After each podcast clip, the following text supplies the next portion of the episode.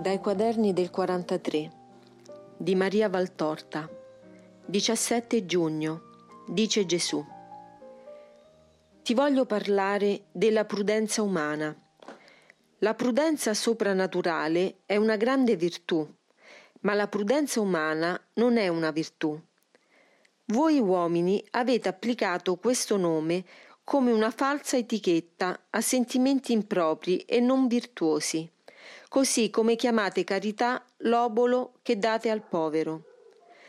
Ma se voi fate un'elemosina, anche vistosa, e se la fate per essere notati e applauditi dal mondo, credete di fare un atto di carità? No, disilludetevi. Carità vuol dire amore. Carità è perciò avere pietà e amore per tutti i bisognosi della terra.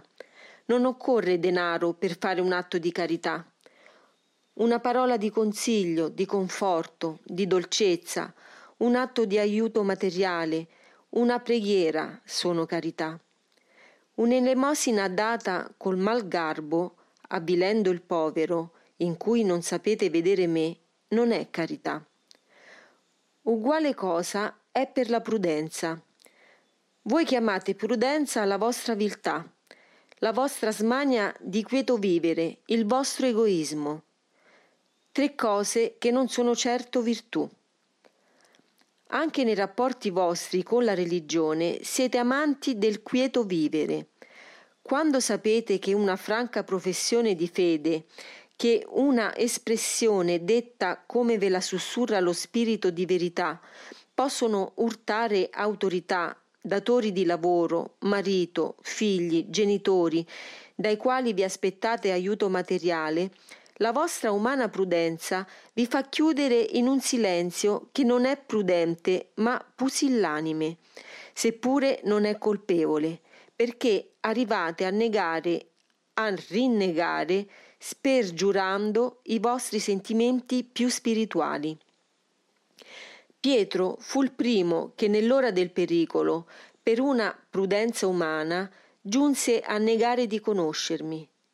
Io lo permisi questo, perché, ravveduto, potesse poi compatire e perdonare i fratelli pusillanimi. Ma quanti Pietri da allora a ora! Avete sempre davanti alla mente un interesse meschino e quello anteponete e tutelate a discapito dell'interesse eterno che vi frutta la verità coraggiosa e coraggiosamente professata. Davanti a certe manifestazioni di Dio, voi poveri uomini non avete certo il coraggio di Nicodemo e di Giuseppe, che in un'ora tremenda per il Nazareno e per i suoi seguaci seppero farsi avanti per pensare a me contro l'ostilità di tutta Gerusalemme. Tu stessa delle volte resti un poco in sospeso davanti a certe mie espressioni e le vorresti rendere meno taglienti. La prudenza umana vi guida, la portate dappertutto, sino negli episcopi, sino nei conventi. Come siete cambiati dai primi cristiani, che non tenevano conto di nulla che fosse umano e guardavano soltanto il cielo. È vero che io ho detto di essere prudenti come i serpenti, ma non di una prudenza umana. Vi ho anche detto che per seguire me occorre essere audaci contro tutti, contro l'amore di sé, contro il potere.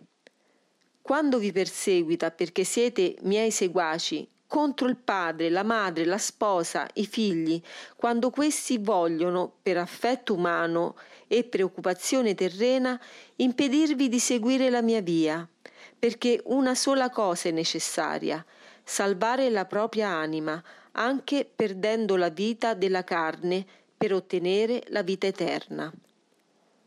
diciotto giugno. Dice Gesù: per sostenere le forze fisiche occorre nutrire il corpo. L'indigente, che non può acquistare cibo, lo mendica ai ricchi. Di solito chiede pane. Senza il pane è impossibile la vita.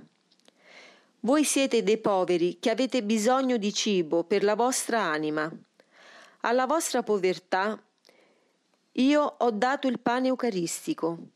Esso vi nutre le midolla dell'anima, dà vigore allo spirito, sostiene le forze spirituali, aumenta il potere di tutte le facoltà intellettuali, perché dove è vigore di vita è anche vigore di mente. Cibo sano trasfonde sanità. Cibo vero infonde vita vera.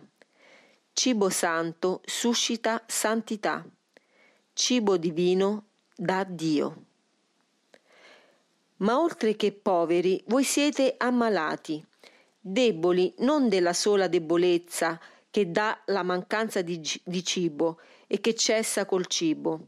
Siete deboli per le malattie che vi estenuano. Quante malattie ha la vostra anima? Quanti germi vi inocula il maligno per creare queste malattie? A chi è debole e ammalato occorre non solo pane, ma anche vino.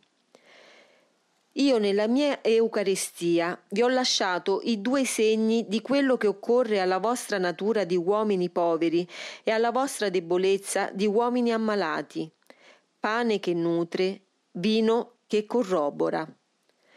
Avrei potuto comunicarmi a voi senza segni esterni, lo posso, ma siete troppo pesanti per afferrare lo spirituale.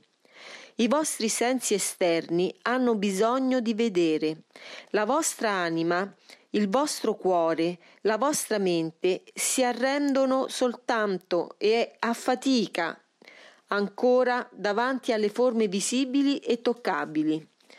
Tanto è vero che se arrivate a credere me nell'Eucaristia e di ricevere me nella particola, non ammettete nella grande maggioranza l'infusione in voi dello Spirito, dal quale vi vengono palpiti, luci, impulsi di opere buone. Se credeste con quella forza di cui il mistero è degno, sentireste nel ricevermi entrare in voi una vita. Il mio avvicinarmi a voi vi dovrebbe ardere come l'accostarsi ad un'ardente fornace. Il mio stare in voi dovrebbe farvi sommergere in un'estasi che vi estrarrebbe il profondo dello spirito in un rapimento di paradiso. Il fondersi della vostra umanità bacata alla mia umanità perfetta vi porterebbe salute anche fisica, per cui, essendo malati corporalmente, resisterete alle malattie finché io dicessi basta per aprirvi il cielo. Vi porterebbe intelligenza per capire prontamente e giustamente. Vi renderebbe impenetrabili agli assalti sfrenati o alle sottili insidie della bestia. Invece posso fare poco, perché entro dove la fede è languida, dove la carità è superficiale, dove la volontà è in abbozzo, dove l'umanità è più forte dello spirito, dove soprattutto non fate sforzo per reprimere la carne onde emerga lo spirito. Non vi sforzate per nulla, aspettate da me il miracolo. Nulla mi vieta, mi vieta di compierlo, ma io voglio da parte vostra almeno il desiderio di meritarlo. A chi si rivolge a me gridando di aiutarlo e imitando la fede delle turbe di Galilea, io mi comunicherò non solo col mio corpo e il mio sangue, ma con la mia carità, col mio intelletto, con la mia forza, con la mia volontà, con la mia perfezione, con la mia essenza. Sarò nell'anima che sa venire a me, come sono in cielo, nel seno del Padre, da cui procedo generando lo Spirito che è carità e vertice di perfezione. diciannove giugno. Dice Gesù: giorni fa il Padre ha scritto che rimaneva perplesso circa la vera fonte del flagello attuale, perché un regno diviso in se stesso non è più un regno. Mostrerò al Padre che ciò può essere, essendo la divisione puramente apparente. Lucifero, nelle sue manifestazioni, ha sempre cercato di imitare Dio. Così come Dio ha dato ad ogni nazione il suo angelo tutelare, Lucifero le ha dato il suo demone. Ma come i diversi angeli delle nazioni ubbidiscono ad un unico Dio, così i diversi demoni delle nazioni ubbidiscono ad un unico Lucifero. L'ordine dato da Lucifero nella presente vicenda ai diversi demoni non è diverso a seconda degli stati. È un ordine unico per tutti, donde si comprende che il regno di Satana non è diviso e perciò dura. Questo ordine può essere enunciato così: seminate orrore, disperazione, errori, perché i popoli si stacchino, maledicendolo da Dio. I demoni ubbidiscono e seminano orrore e disperazione, spengono la fede, strozzano la speranza, distruggono la carità. Sulle rovine seminano odio, lussuria, ateismo, seminano l'inferno e riescono perché trovano già il terreno propizio. Anche i miei angeli lottano a difesa del paese che ho loro assegnato, ma i miei angeli non trovano terreno propizio, onde rimangono soccombenti rispetto ai nemici infernali. Per vincere i miei angeli dovrebbero essere aiutati da animi viventi nel e per il bene, viventi in me. Ne trovano, ma sono troppo pochi rispetto a quelli che non credono, non amano, non perdonano, non sanno soffrire. È il caso di ripetere: Satana ha chiesto di vagliarvi, e dal vaglio risulta che la corruzione è come nei tempi del diluvio, aggravata dal fatto che voi avete avuto il Cristo e la sua Chiesa, mentre ai tempi di Noè ciò non era. L'ho già detto e lo ripeto: questa è lotta tra cielo e inferno. Voi non siete che un bugiardo paravento. Dietro le vostre schiere battagliano angeli e demoni. Dietro i vostri pretesti è la ragione vera, la lotta di Satana contro Cristo. Questa è una delle prime selezioni dell'umanità, che si avvicina alla sua ora ultima, per separare la messe degli eletti dalla messe dei reprobi. Ma purtroppo la messe degli eletti è piccola rispetto all'altra. Quando Cristo verrà per vincere l'eterno antagonista nel suo profeta, troverà pochi segnati nello spirito dalla croce. E questa è l'altra di ieri sera. Dice Gesù: per ottenere veri frutti dall'Eucaristia non bisogna considerare questa come un episodio che si ripete ad epoche più o meno distanziate nel tempo, ma farne il pensiero base della vita. Vivere pensando a me Eucaristia, che mi appresto a venire o che sono venuto in voi, facendo dell'incontro un continuo presente che dura quanto dura la vostra vita.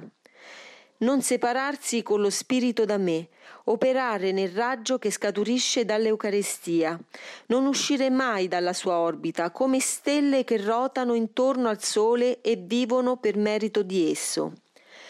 Anche, anche qui ti propongo a modello Maria. La sua unione con me deve essere il modello della tua unione con me. La vita di Maria, mia madre, fu tutta Eucaristia. La vita di Maria, la piccola vittima, deve essere tutta Eucaristia. Se Eucaristia vuol significare comunione, Maria visse eucaristicamente per quasi tutta la vita, poiché io in mia madre ero prima d'essere, come uomo, al mondo. Né quando come uomo al mondo non fui più, cessai d'essere in lei. Non ci siamo più più separati dal momento in cui l'ubbidienza fu santificata sino all'altezza di Dio, ed io divenni carne nel suo seno così puro che gli angeli lo sono meno al paragone, così santo che tale non è nessun ciborio che m'accolga. Solo nel seno di Dio vi è perfezione, di santità maggiore a quella di Maria. Ella è, dopo Dio, uno e trino, la Santa dei Santi. Se fosse concesso a voi mortali di vedere la bellezza di Maria, quale essa è, ne restereste rapiti e santificati. Non c'è paragone nell'universo che valga a dirvi cosa è mia madre. Siate santi e la vedrete. E se vedere Dio è la gioia dei beati, vedere Maria è la gioia di tutto il paradiso, perché in lei non soltanto si beano i cori angelici e le schiere dei santi, ma il Padre, il Figlio e lo Spirito Santo la contemplano come l'opera più bella della loro Trinità d'amore. Non ci siamo mai separati tra noi due. Ella aspirava a me con tutta la forza del suo cuore virginale e immacolato, attendendo il promesso Messia. Comunione purissima di desiderio che attirava me dal profondo del cielo, più viva comunione dal momento della beata annunciazione sino all'ora della morte sulla croce. I nostri spiriti erano sempre uniti dall'amore, comunione d'amore intensissimo e di immenso dolore durante il mio martirio e nei giorni della mia sepoltura, comunione eucaristica dopo la gloriosa risurrezione e l'ascensione, sino all'assunzione che fu eterna unione della Madre Purissima col Figlio Divino. Maria è stata l'anima eucaristica perfetta, sapeva trattenere il suo Dio con un amore ardente, una purezza superangelica, un'adorazione continua. Come separarsi da quel cuore che viveva di me? Io rimanevo anche dopo la consumazione della specie. Le parole dette a mia madre nei miei trentatré anni, che le fui figlio sulla terra, non sono niente di fronte ai colloqui che io, Eucaristia, ebbi con lei ciborio. Ma quelle parole sono troppo divine e troppo pure perché mente d'uomo le possa conoscere e labbra d'uomo ripetere. Nel Tempio di Gerusalemme solo il, sacerda- il sacerdote entrava nel Santo dei Santi, dove era l'arca del Signore, ma nel Tempio della Gerusalemme Celeste solo io, Dio, entro e conosco i segreti dell'arca santissima che è Maria, mia madre. Sforzati di imitare Maria, e poiché è troppo ardua cosa, di a Maria che ti aiuti. Ciò che all'uomo è impossibile è possibile a Dio, possibilissimo poi se chiesto in Maria, con Maria, per Maria. Dai quaderni del quarantatré di Maria Valtorta, venti giugno, dice Gesù: ora che hai visto, hai capito cos'è l'Eucaristia? È il mio cuore che io distribuisco a voi. Dono più grande e più amoroso non potevo farvi. Se quando ricevete la comunione sapeste vedere me che vi do il mio cuore, non ve ne commuovereste? Ma la fede dovrebbe essere tanto forte e tanto forte la carità da farvi vedere questo. Questa visione mentale non dovrebbe costituire un mio dono eccezionale, dovrebbe costituire la regola, la dolce regola, e sarebbe la regola se foste realmente miei discepoli. Allora vedreste me, udreste me dire sul pane e sul vino le parole della consacrazione, spezzare e distribuire il pane porgendovelo con le mie stesse mani. Il mio sacerdote scomparirebbe perché io mi sovrapporrei a lui per dirvi: ecco il corpo del Signore Gesù Cristo, il mio corpo, che vi deve custodire per la vita eterna. E alla luce dell'amore vedreste che io vi porgo lo stesso mio cuore, la parte superperfetta del mio corpo, perfettissimo, quella dalla quale sgorga la carità stessa. Ho fatto questo per amore di voi, ho dato me stesso. E questo ho fatto per te oggi. ho sollevato il velo del mistero e ti ho fatto conoscere come io vengo a voi, come mi do a voi, cosa vi do di mio, anche se voi non sapete vedere e capire. Basta per oggi, non vi sono altre parole da dire. Guarda e adora.